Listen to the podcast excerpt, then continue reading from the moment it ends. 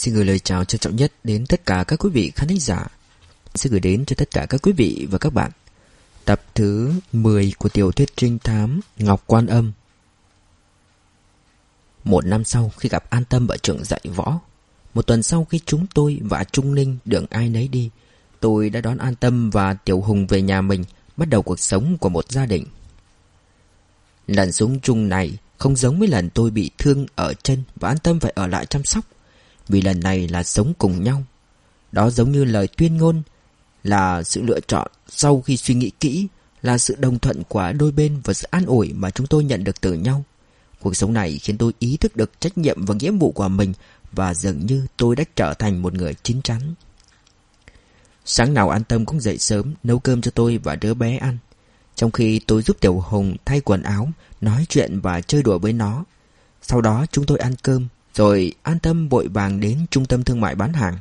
Tôi đưa Tiểu Hồng tới một khu tập thể cũ gần trung tâm thương mại để gửi.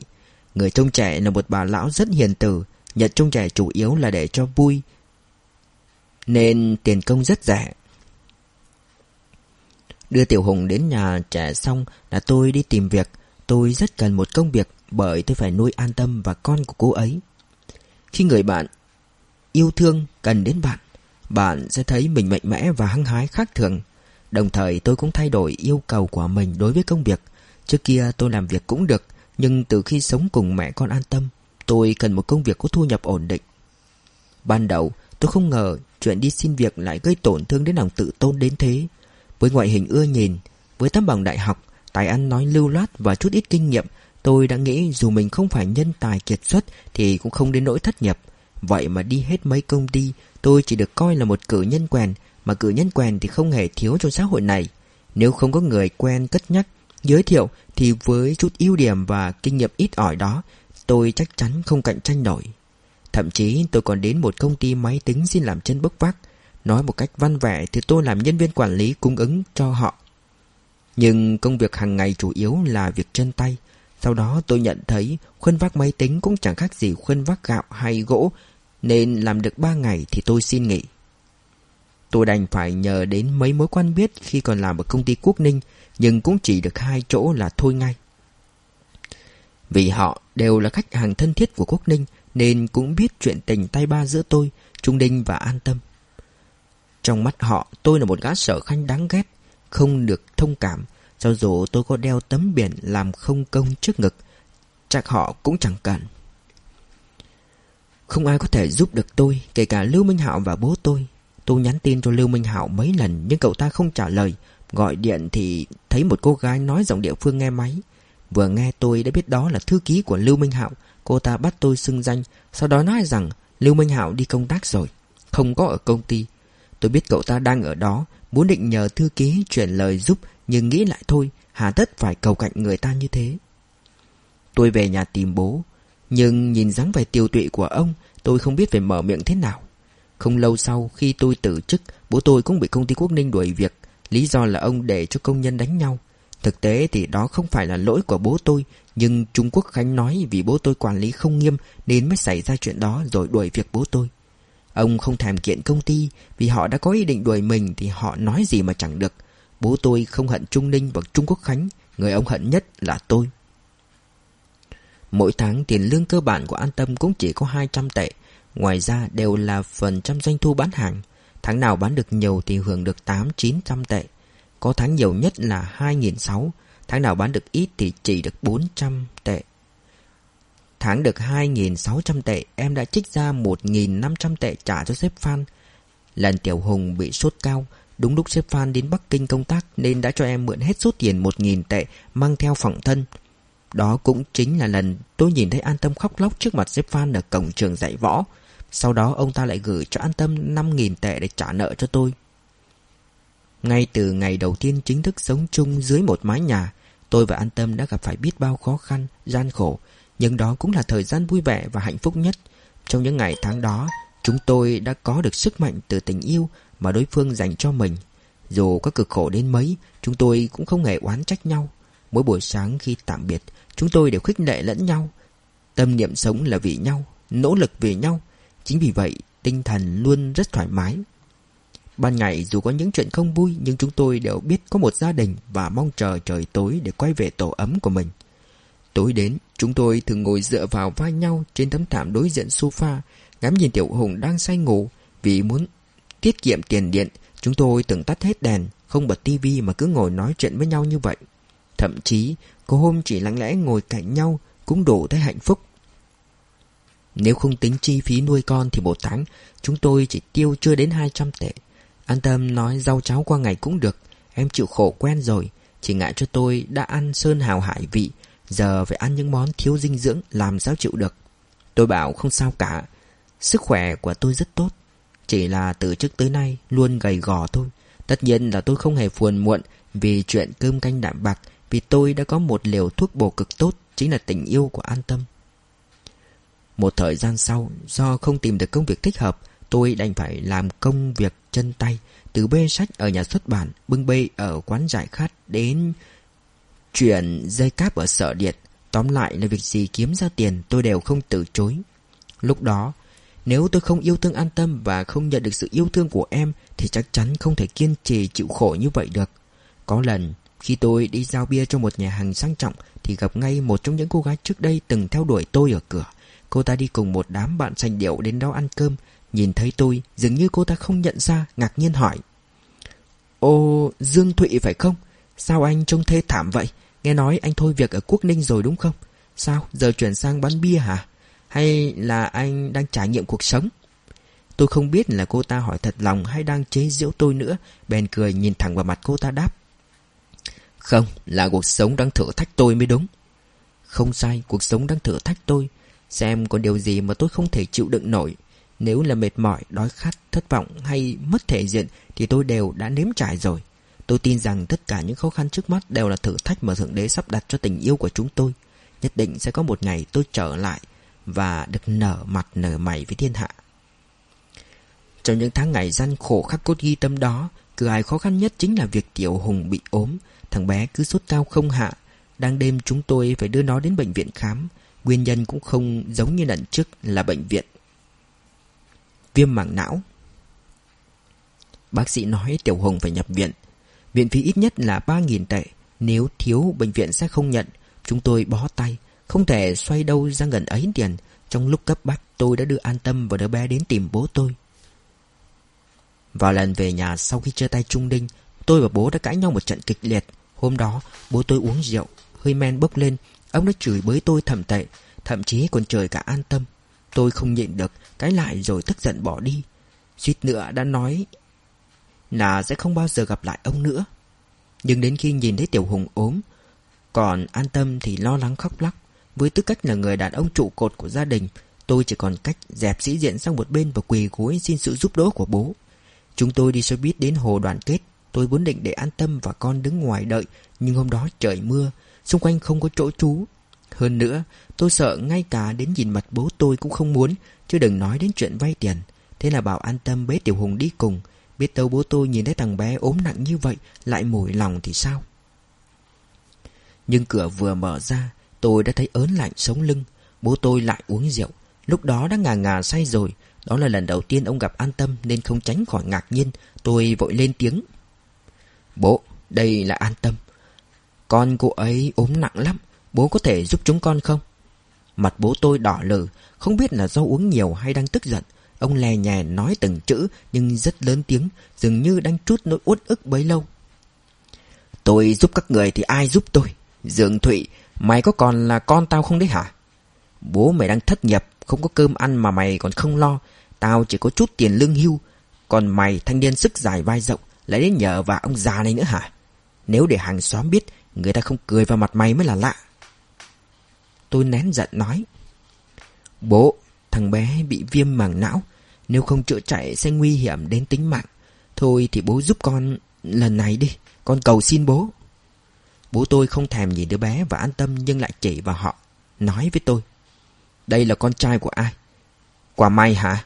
Là con cháu nhà họ Dương này hả? À, mà giờ mày cũng không giống con cháu nhà họ Dương nữa rồi. Người nhà họ Dương không làm nổi những chuyện mất mặt như thế. Cuối cùng tôi điên tiết lớn tiếng cãi. Con đã làm gì chứ? Con chẳng làm gì khiến bản thân phải hộ thẹn cả.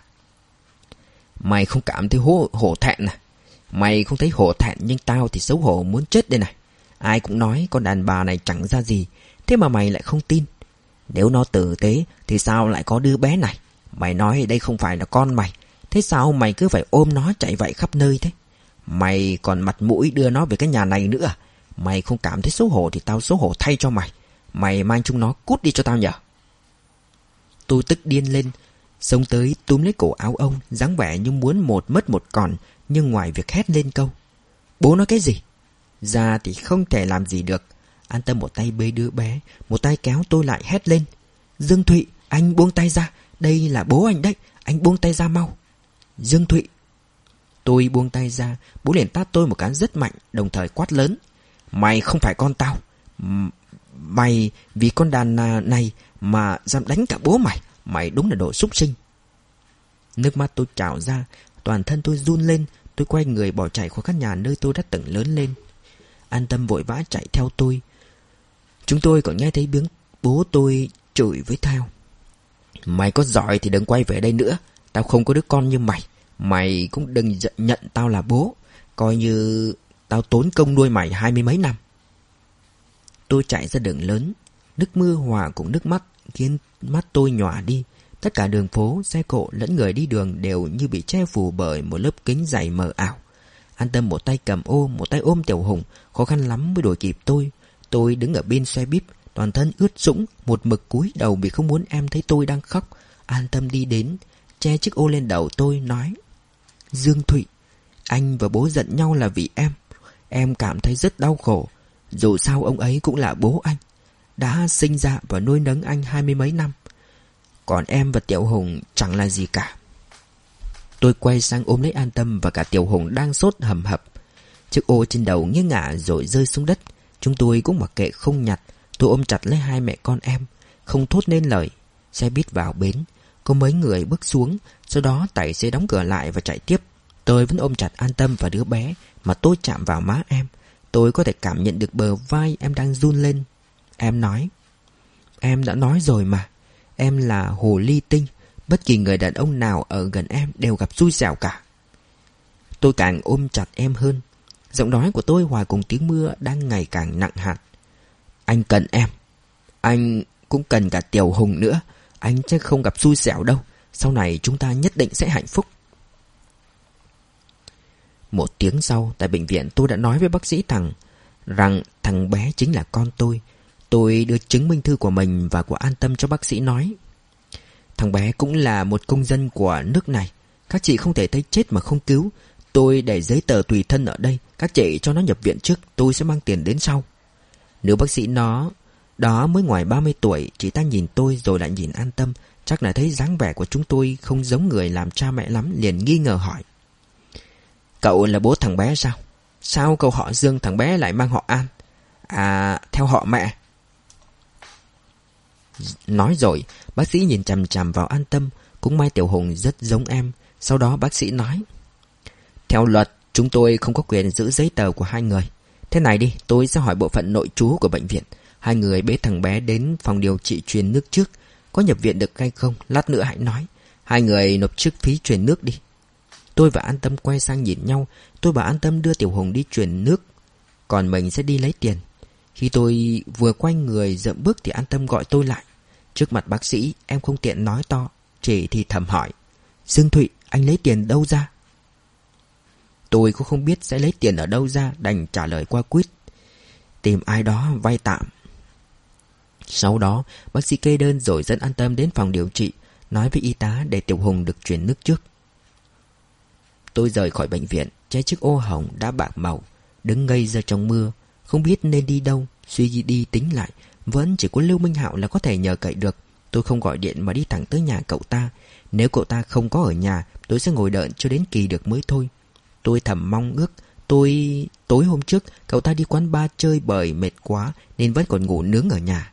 Có lần cậu ta đã nói, khi mưa to gió lớn, thích nhất là được ở nhà trùm chăn ngủ mà. Nếu ngoài trời đang có tuyết rơi thì càng tuyệt. Đến nhà Lưu Minh Hạo tôi gõ cửa Không thấy cậu ta ra mở Không biết là chưa ngủ dậy hay là lười không muốn dậy Mà có khi cậu ta nhìn thấy tôi qua mắt thần ở cửa Nên giả vờ không có nhà cũng nên. Tôi nhấn lại gõ cửa suốt 10 phút Đến mức hàng xóm đều mở cửa ra nhìn Và bản thân cũng cảm thấy xấu hổ. Đang thất vọng định đi xuống lầu thì mở cửa. Lưu Minh Hạo quần áo sộc sạch, Hai mắt lim dim, Thấy tôi đứng ở cửa trong tình trạng ướt nhẹp từ đầu đến chân Thì ngây ra, Có vẻ vừa ngại ngùng vừa ngạc nhiên. Dương Thụy, Sớm thế này cậu đến nhà tôi làm gì? Ồ, đã 11 giờ rồi cơ à Nào, Mau vào nhà đi, Dạo này cậu làm ở đâu vậy? Chẳng ai tìm thấy cậu cả. Tôi bước vào nhà, Sàn nhà vừa được trải thảm mới Nên tôi chỉ đứng ở cửa chứ không dám bước tiếp. dáng vẻ thật chẳng khác gì Một anh nhà quê sơn âm bần thảm của nhà chủ. Lưu Minh Hảo đưa dép cho tôi hỏi. Bên ngoài mưa to quá nhỉ? Có muốn thay quần áo không? Tôi vẫn đứng yên tại chỗ, Cởi bộ quần áo ướt ra rồi mặc chiếc quần vừa rộng vừa ngắn, Cùng chiếc áo thun Lưu Minh Hạo vứt cho vào người. Xong xuôi bước vào phòng khách. Lưu Minh Hạo cũng thay quần áo chỉnh tề rồi ngồi xuống sofa đối diện với tôi hỏi. Dạo này thế nào? Cậu sống một mình hay là... Sống cùng an tâm? Tôi đáp. Lưu Minh Hạo tỏ rất kinh ngạc. Nhưng tôi biết cậu ta chỉ giả bộ, Chắc chắn trong lòng cậu ta đang nghĩ. Cái thằng này được lắm Cuối năm chia tay trung đinh, Qua Tết đã có bờ mối ngay rồi. Tôi nói với Lưu Minh Hạo, Hiện giờ tôi đang rất khó khăn, Cậu có thể cho tôi mượn ít tiền không? Hình như Lưu Minh Hạo đã sớm đoán ra mục đích tôi đến tìm cậu ta. Suốt ngày lê la ở quán bar với nhà hàng, Ai có chuyện gì cậu ta đều biết cả. Cậu ta đáp, Cậu có cần gấp không? Gần đây tôi đang có một vụ làm ăn Tiền bạc đều đầu tư vào đó cả rồi. Giờ còn nợ người ta đầy này. Tôi cúi đầu nói. Cần ngay bây giờ, Con trai an tâm đang bị ốm. Lưu Minh Hạo nghĩ ngợi một lúc rồi mới nói. Cậu nói thật xem nào Rút cuộc đứa bé đó có phải là con của cậu không? Ai cũng nói nó là con cậu, Nhưng tôi không tin. An tâm là người tôi giới thiệu cho cậu. Thời gian hai người quen nhau không lâu, Làm sao có con lớn như thế được? Ừ Tất nhiên không phải là con tôi rồi. Tôi thẳng thắn đáp. Vậy việc gì cậu phải lo cho nó? Lê Minh Hạo vội hỏi. Ngập ngừng một lúc, Tôi mới đáp. Vì tôi yêu cả hai mẹ con cô ấy. Lưu Minh Hạo há hốc mồm miệng vì kinh ngạc. Quả thực, lúc đó tôi không giống một dương thủy tán gái Chỉ để tìm vui mà cậu ta từng quen biết. Cậu ta nhìn tôi một hồi rồi hỏi. Thằng bé bị bệnh gì? Cần bao nhiêu tiền? Tiền cọc để nhập viện là 3.000 tệ. Giờ cậu đang làm việc ở đâu? Công ty cậu chẳng lẽ không thể tạm ứng lương cho nhân viên à? Giờ tìm việc rất khó. Tạm thời tôi đang làm công theo ca. Lưu Minh Hạo thở dài nói, Tôi đã bảo rồi mà. Dương Thụy, Cậu đừng tưởng cậu đẹp trai Thì có thể dễ dàng kiếm được tiền. Người như Trung Ninh không dễ nhiều đâu. Làm người không thể không voi đòi tiên được. Cậu đã có tiền. Có sự nghiệp thì đừng mong có được tình yêu. An tâm đẹp thật đấy. Đến tôi cũng thích Nhưng có rất nhiều thứ không phải cứ thích là được. Cậu biết công nương Diana không? Có danh vọng, địa vị, tiền bạc rồi. Cô ta còn muốn cả tình yêu nữa. Kết quả là Tôi không đợi cậu ta nói hết đã đứng dậy Tức giận bỏ đi. Lưu Minh Hảo gọi với theo. Tôi không thèm thưa Cậu ta thấy tôi mặt nặng mày nhẹ Thay quần áo ở cửa liền đi tới cười nói. Mẹ kiếp cậu định làm giấy rách phải giữ lấy lề đến cùng à? Tôi mở cửa bước ra, Lưu Minh Hạo vội hỏi. Bệnh viện nào thế? Lát nữa tôi đến. 3 giờ chiều hôm đó, Lưu Minh Hạo đã đến bệnh viện, Trả 3.000 tệ tiền phí nhập viện cho Tiểu Hồng, Còn nhét vào tay tôi 1.000 tệ nữa, Sau đó cậu ta quay sang nói với tôi. Nói cho cậu biết nhé, Vì cậu mà tôi đã vứt hết đống cổ phiếu, Đáng giá 8.000 đi đấy, Sau này nhớ trả đấy. Tôi cầm tiền cảm thấy mình thật thấp hèn. Lưu Minh Hạo liếc nhìn an tâm trong phòng bệnh của Tiểu Hồng rồi vỗ vai tôi nói Tôi về đây, mấy hôm nữa tới tìm cậu sau Mấy ngày sau, Lưu Minh Hạo gọi điện hẹn tôi ra một nhà hàng ven hồ đoàn kết ăn hải sản, tôi đồng ý. Trước đây tôi thường đến nhà hàng này, khung cảnh đẹp, đồ ăn cũng khá ngon. Lúc tôi đến, Lưu Minh Hạo vẫn chưa đến, tôi tìm một chỗ khá kín đáo gần cửa, đứng đợi cậu ta, chờ nửa tiếng, tôi mới thấy cậu ta lái chiếc xe đắt tiền tới. Lưu Minh Hạo nhìn thấy tôi đứng tần ngần ở cửa thì trách. Sao cậu không vào gọi món trước, đứng đây làm gì? Tôi không trả lời, đi theo cậu ta vào nhà hàng, Chắc cậu ta không biết trong người tôi chỉ còn 20 tệ. Sao dám một mình gọi món? Lỡ cậu ta không đến thì tôi biết làm thế nào. Sau khi ngồi xuống bàn Lưu Minh Hảo đưa cuốn thực đơn cho tôi nói Tôi ghét nhất là gọi món đấy. Tôi đưa lại thực đơn cho cậu ta nói Hay là cậu chọn đi. Lâu rồi tôi không ăn ở nhà hàng nên cũng không thấy tự nhiên khi gọi món nữa. Nhân viên phục vụ thấy chúng tôi cứ đồn đẩy nhau, bèn nhân cơ hội giới thiệu hai món đắt tiền nhất. Lưu Minh hảo nói đã ăn thử, không ngon rồi chọn đại mấy món. Hôm nay tôi tìm cậu là có một việc. Cậu còn chỗ nào khác để ở không? Lưu Minh Hạo hỏi. Tôi nhất thời không hiểu ý của cậu ta chỉ đáp. Không có, tôi vẫn đang sống ở nhà mà. Lưu Minh Hạo ngập ngừng một hồi rồi mới nói thẳng. Là thế này, bố cậu đến tìm tôi, bảo tôi nói với cậu dọn đi chỗ khác ở. Đó là nhà bố cậu được phân. Giờ ông định cho thuê, đã tìm được khách thuê rồi. Tôi lập tức sững sờ, người ngây ra như khúc gỗ, không phải vì oán trách bố tôi quá nhẫn tâm, mà vì tôi cảm thấy mình đã mất hết cả lòng tự tôn rồi. Ngay cả bố đẻ còn đuổi con, ra khỏi nhà thì tôi còn mặt mũi nào mà gặp người khác nữa. Đã thế, Lưu Minh hảo còn đỡ cho bố tôi.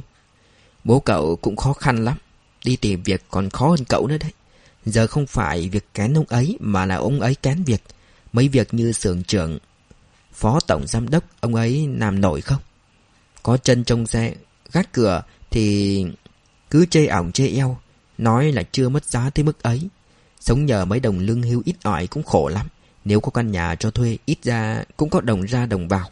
Bố cậu thì cậu còn lạ gì nữa. Người giúp việc nghỉ rồi, không có ai chăm sóc cho ông ấy. Thường ngày lại hay uống rượu. Số tiền đó chắc không đủ tiêu đâu.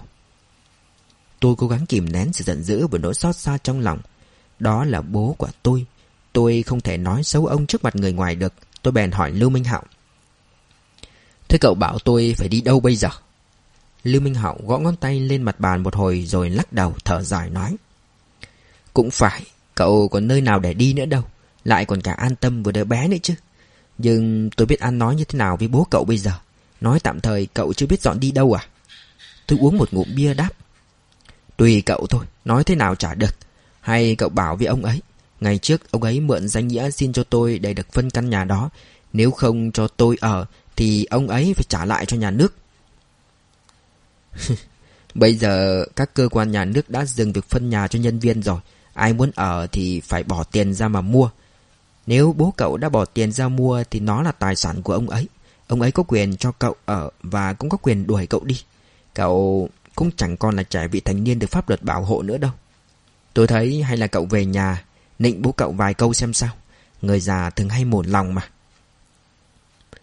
Cậu về nói với ông ấy rằng ông ấy có quyền của mình. Muốn lấy lại nhà thì cứ việc kiện tôi ra tòa. Tôi và mẹ con an tâm không ở đó thì cũng không chết được. Mà dù có phải sống bờ sống bụi thì tôi cũng không thèm về cầu xin ông ấy. Lưu Minh Hảo thấy tôi có phấn kích. Liền hùa theo. Đúng, chúng ta vẫn phải sống. Cậu ta chỉ nói thế rồi im bặt. Tôi đoán về sau chắc là người chết trước là ông ấy cơ mà. May mà cậu ta kịp phanh lại. Nói thế nào thì nói, tôi vẫn là con trai của ông. Dù ông có đối xử với tôi thế nào thì vẫn là bố tôi. Sau này nếu có tiền, tôi sẽ phụng dưỡng ông thật chu đáo. An tâm cũng sẽ chăm sóc ông. Thử xem đến lúc đó, ông có thấy khó xử không? Lưu Minh Hạo cụng ly với tôi nói. Bố cậu chắc chắn vẫn còn thương cậu lắm. Chủ yếu là không chấp nhận an tâm với đứa bé thôi. Sau đó cậu ta chuyển sang chủ đề khác. Này, giờ cậu đang không có việc làm đúng không? Tôi có một ông anh kết nghĩa là trường bộ phận giặt của khách sạn Long Đô. Họ đang tuyển thợ sửa máy giặt đấy. Chẳng phải cậu học ngành cơ khí khai khoáng sao? Có muốn đến đó làm không? Thế là chúng tôi không nhắc đến chuyện của bố tôi nữa. Lưu Minh Hảo cũng không nói một câu về an tâm vào đứa bé. Hôm đó tôi ăn một bữa no căng bụng. Khi trả tiền tôi nói muốn đem thức ăn thừa về. Nói thật đã lâu tôi chưa được ăn bữa nào ngon như vậy. Cũng rất muốn an tâm và Tiểu Hùng được ăn. Và những lúc khốn cùng, người ta thường chỉ nghĩ đến những thứ đơn giản và thực tế như vậy đấy. Lưu Minh Nhạo nói không sao, có nhân viên phục vụ mang hộp đến và hỏi xem có cần gọi thêm mấy món nữa không. Tôi nói không cần. Tối hôm đó, tôi hớn ở mang thức ăn về nhà, hy vọng An Tâm vẫn chưa ăn cơm. An Tâm đã về nhà trước tôi, em nói trên đường từ bệnh viện về nhà đã mua bánh bao ăn rồi. Tôi xuống bếp, thấy còn nửa chiếc bánh bao trong chạn, liền hâm nóng liền hâm nóng thức ăn lên cho em ăn. Ngồi nhìn em ăn từng miếng ngon lành, tôi thấy rất vui, bất chợt. Tôi hỏi an tâm. Em còn nhớ trước đây anh mời em đi ăn cơm, em còn làm kiểu không chịu ăn không? An tâm nuốt vội một miếng rồi ngẩng đầu lên nói. Em làm kiểu khi nào chứ? Khi đó em chẳng làm bộ không thèm để ý đến đàn ông còn gì. Em quên rồi sao? Không biết an tâm quên thật hay giả ngây, em nói, Em nhớ lúc em vay tiền anh Anh còn không muốn cho vay nữa kìa. Anh có biết lời anh nói khi đó Khi em muốn nhảy sông tự tử quách cho xong không? Tôi cười hỏi, Thế sao em không nhảy? An tâm bỗng trở nên nghiêm túc nói Em mà nhảy Tiểu Hùng sẽ ra sao đây? Tôi chậm tư một lúc mới nói lặng sang chuyện khác. Chỗ thức ăn này quá nhiều, Em có ăn hết được không? Hay là mai mang một ít đến bệnh viện cho Tiểu Hùng? Vừa dứt lời, tôi đã thấy an tâm buông đũa xuống, bèn vội vàng nói. Thôi, em cứ ăn đi, Tiểu Hùng còn nhỏ, Có ăn được bao nhiêu đâu? An tâm vẫn gom thức ăn lại, Bỏ vào một cái hộp inox để tiết kiệm điện, Chúng tôi không dùng tủ lạnh nữa. An tâm để chiếc hộp đó vào chậu nước lạnh, nói. Đời này dù có tốt với Tiểu Hùng đến đâu, Em vẫn cảm thấy có lỗi với thằng bé. Em mãi mãi nợ nó. Em không nợ con gì cả. Em chẳng cứu thằng bé mấy lần rồi còn gì. Tôi nói. An tâm im lặng một hồi rồi đột nhiên hỏi. Thằng bé còn nhỏ vậy mà đã mất bố. Sau này, Nếu con hỏi, em biết trả lời thế nào đây? Thì em cứ nói sự thật, Có sao đâu. An tâm thở dài. Trên gương mặt không khác gì thiếu nữ của em phẳng phất những nếp nhăn ưu phiền. Em nói, Chắc chắn con sẽ hận em. Tôi đi vào bếp, Đứng sau lưng an tâm, Không hiểu sao lại buột miệng nói một câu. Chúng ta kết hôn đi, Anh sẽ làm bố của thằng bé. Đó là đầu, lần đầu tiên Chúng tôi nhắc đến chữ hai, chữ kết hôn. An tâm cắm cúi rửa bát, Không có phản ứng gì. Em không muốn nói chuyện này ư? Tôi hỏi. An tâm vẫn cúi đầu rửa bát. Thế thì coi như anh chưa nói gì. An tâm dừng tay, Đột nhiên quay người lại, ôm chầm lấy tôi, Toàn thân run rẩy, Em vừa khóc vừa nói. Dương Thụy, Em còn mặt mũi nào nói chuyện kết hôn với anh nữa? Em là phụ nữ đã có con, Không xứng đáng với anh đâu. Anh đối xử tốt với em thế này, Em có dùng cả cuộc đời để báo đáp cũng không đủ. Em đã hại chết thiết quân, Em không thể lại bắt anh chịu thiệt thòi Mà lấy em được. Từ trước tới nay Em chưa bao giờ dám mơ tưởng đến việc kết hôn với anh Em luôn nghĩ khi nào gặp được người con gái thích hợp thì em sẽ ra đi. Tôi cũng ôm chặt lấy an tâm an ủi em. Em nghĩ lung tung cái gì vậy? Em là người con gái thích hợp nhất với anh. Trong mắt anh, em là một người con gái tuyệt vời. Từ tâm hồn đến hình thức của em đều rất thích. Anh còn cảm thấy mình không xứng với em nữa kìa. Anh chưa nói với em chuyện kết hôn là vì anh sợ em chưa quên được những chuyện quá khứ. Anh đang đợi, dù sao chúng ta vẫn còn trẻ mà. An tâm nín khóc nhưng vẫn ôm tôi. Cứ thế chúng tôi ôm nhau rất lâu Trong căn bếp chật trội đến mức không quay nổi người đó. Sau đó an tâm sụt sùi nói, Dương Thụy, Em không nói dối anh đâu. Sau khi thiết quân mất, Em chưa từng nghĩ sẽ kết hôn với ai nữa. Em định chờ con trưởng thành rồi sẽ xin quay lại ngành cảnh sát. Em không muốn sống cảnh cô độc Không đồng nghiệp, không tập thể như hiện nay. Em trốn chạy vì em không còn cách nào khác. Em sợ mình chết rồi thì Tiểu Hùng sẽ không biết sẽ ra sao. Nếu không bị con Thì có thể Em đã chết rồi. Thật đấy Dương Thụy Anh đừng đối xử tốt với em nữa. Em không báo đáp nổi anh đâu. Tôi chỉ biết ôm em để bày tỏ lời cảm ơn và tình yêu đối với người con gái đã thay đổi cả con người tôi. Rồi tôi thì tầm vào tai em. Anh tốt với em vì anh cần em. Muốn sống với em. Em cứ đợi đấy, Sớm muộn gì anh cũng lấy được em. Những ngày sau đó, Tôi thường xuyên mơ thấy cảnh mình và an tâm kết hôn. Chúng tôi ngồi trong xe hoa Vừa to vừa đẹp, Đi qua đường Trường An. Theo sau xe của chúng tôi là rất nhiều người thân và bạn bè. Trong đó có bố mẹ tôi. Mẹ tôi vẫn trẻ trung như xưa, Hình bóng của bà khiến tôi cảm thấy ấm áp Và quyến luyến không nỡ rời. Trong đoàn rước dâu còn có cả bố mẹ an tâm nữa. Có lần An tâm cho tôi xem ảnh của họ, Nên tôi có thể tưởng tượng ra dáng vẻ của hai người. Ngoài ra, Còn có những người bạn đã lớn lên cùng với tôi, Và tất nhiên là không thể thiếu Lưu Minh Hạo. Tuy nhiên, Không hiểu sao tôi còn nhìn thấy cả Trung Ninh và Trung Quốc Khánh nữa. Họ cũng đến chúc mừng tôi. Dường như tôi đã kéo toàn bộ những người Từng đối xử tốt với tôi vào trong giấc mơ đó. Họ xuất hiện trong giấc mơ của tôi Mang đến cho tôi niềm vui và cả nỗi buồn khó tả. Sau đó Một thầy bói mù ven đường đã xem quẻ cho tôi. Ông ta nói tôi là một người lương thiện, có lòng bao dung với mọi người, luôn hướng đến một kết thúc có hậu cho tất cả mọi người. Ông ta dùng giấc mơ để đánh giá nhân cách và phẩm chất con người tôi Khiến tôi rất vui mặc dù không biết bản thân có tốt như ông ta nói không. Nhưng có một điều khiến tôi không sao hiểu được Đó là tôi luôn nhìn thấy một vài cảnh sát mặc đồng phục xuất hiện trong giấc mơ đó. Hình ảnh của họ rất mông lung, mơ ảo khiến tôi không nhận ra được đó là ai. Ngay cả thầy bói cũng cảm thấy hoảng hốt khi thấy sự xuất hiện của cảnh sát. Ông ta nghi hoặc hỏi tôi đã phạm tội gì. Tôi kể cho A Tâm nghe về giấc mơ ấy Em cười nói Cảnh sát thì có gì đáng sợ chứ? Em cũng là cảnh sát mà. Nhưng hiện giờ em có còn là cảnh sát nữa đâu. Chắc đồng nghiệp trong đội phòng chống ma túy đấy. Nếu em kết hôn Nhất định sẽ mời họ tới dự. Có điều chắc em không kết hôn nữa đâu. Nếu kết hôn, Tại sao em chưa bao giờ mơ tới giấc mơ này nhỉ? An tâm lém lỉnh nói. Thực ra đó chỉ là một giấc mơ thôi. Khi đó chúng tôi không thể kết hôn được, Bởi cả hai đều tay trắng, Lại còn vướng một đứa con đau ốm nữa chứ. Vấn đề quan trọng nhất chúng tôi phải giải quyết Chính là làm thế nào để sinh tồn. Để chữa bệnh cho Tiểu hồng, Tôi đã giấu an tâm bán chiếc tivi 29 inch của mình Cho người quen của một người bạn học cũ. Lúc tôi mua. Nó có giá hơn trăm nghìn tệ, Vậy mà chỉ sau một năm, Nó chỉ đáng giá có 1.200 tệ. Tôi tức muốn ói máu. Ban đầu ông ta chỉ trả có một nghìn tệ. Sau một hồi kỳ kèo của bạn tôi Cộng thêm một chiếc bình pha cà phê, Ông ta mới đồng ý với giá một nghìn hai trăm tệ. Đã thế ông ta còn nói, một nghìn hai thì một nghìn hai. Có điều tôi già rồi, Không quen uống cà phê. Hay cậu đổi sang cái máy xay đi. Tôi biết ông ta muốn lấy cái máy xay của nhà tôi, Vì từ lúc bước vào bếp, Ông ta đã nhìn nhắm chúng. Thế là tôi dứt khoát nói, cái bình cà phê lẫn máy xay, Một nghìn tư, thế nào? Ông ta cười gian xảo, Một nghìn tư, Chú em, còn sớm lắm, Cậu đi rửa mặt đi. Nếu được giá như thế thì cậu cứ giữ lại cả đi, Biết đâu sau này còn bán được nhiều tờn hơn đấy chứ. Tôi tức muốn xịt khói Nhưng vẫn muốn nhẫn nhịn, nói Thế ông cho một cái giá đi. Ông ta nói, Một nghìn hai là một nghìn hai. Nếu không thì máy xay tôi cũng không cần, Chỉ trả một nghìn cho cái tivi thôi. Bạn tôi thấy tình hình có vẻ căng, Bèn ra mặt chốt lại cuộc mua bán. Thế này đi, Cái bình pha cà phê để cháu mua cho. Thế là tôi bán.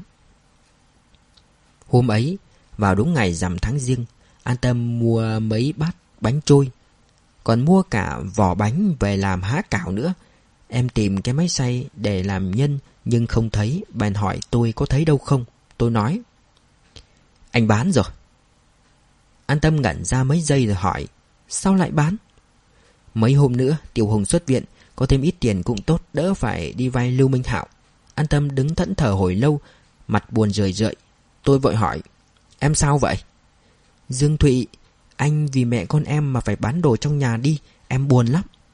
Ai cũng có phải là bán con bán cái đi đâu Tại anh thấy em sức khỏe dồi dào, thân thể cường tráng, muốn em tự băm há cảo để tiêu hao bớt năng lượng chứ dùng máy xay thì tốn điện lắm. Tôi nói đùa. Đến lúc đó, anh Tâm mới gượng gạo mỉm cười hỏi. Anh bán được bao nhiêu tiền? Một nghìn tư. An Tâm giật mình. Một nghìn tư? Sao lại nhiều thế được? Còn kèm cả bình pha cà phê nữa. Dù sao chúng ta cũng không uống cà phê mà. Thế thì cũng chưa đến gần ấy tiền. Còn kèm cả chiếc tivi nữa. An tâm lập tức quay người nhìn Quả nhiên không thấy đâu. Sau đó em bước tới ôm lấy tôi và khóc. Em úp mặt vào ngực tôi Khóc trong không thành tiếng. Nước mắt thấm ướt cả áo tôi. Dương Thụy em không nỡ làm khổ anh. Sau đó tôi còn bán thêm một số đồ gia dụng Đồ trang trí Rồi thảm, đèn. Thứ gì đáng tiền hoặc có Có người muốn mua là tôi bán. Lưu Minh Hạ mua bộ sưu tập tem đắt tiền nhất của tôi, Dạo đó cậu ta đang theo đuổi Lý Giai. Chỉ họ quả bội bội, Cô ta có sở thích sưu tầm tem. Thế này cậu ta liền mua tặng ngay. Tôi cũng nhân cơ hội đó mà kiếm của Lưu Minh Hạo 800 tệ. Lưu Minh Hạo không hề mặc cả một câu, Rút tiền ra trả ngay. Sau này, nghe nói bộ tem đó ít nhất cũng đáng giá nghìn tệ, Thì tôi chỉ biết thở dài. Xét khả năng buôn bán, Đương nhiên tôi không phải là đối thủ của Lưu Minh Hạo. Nếu có thể Rất mong nhận được sự donate ủng hộ của các bạn Thông tin donate có để ở dưới phần miêu tả để có thêm kinh phí duy trì việc đọc. Xin cảm ơn các bạn rất nhiều. Xin chào và hẹn gặp lại.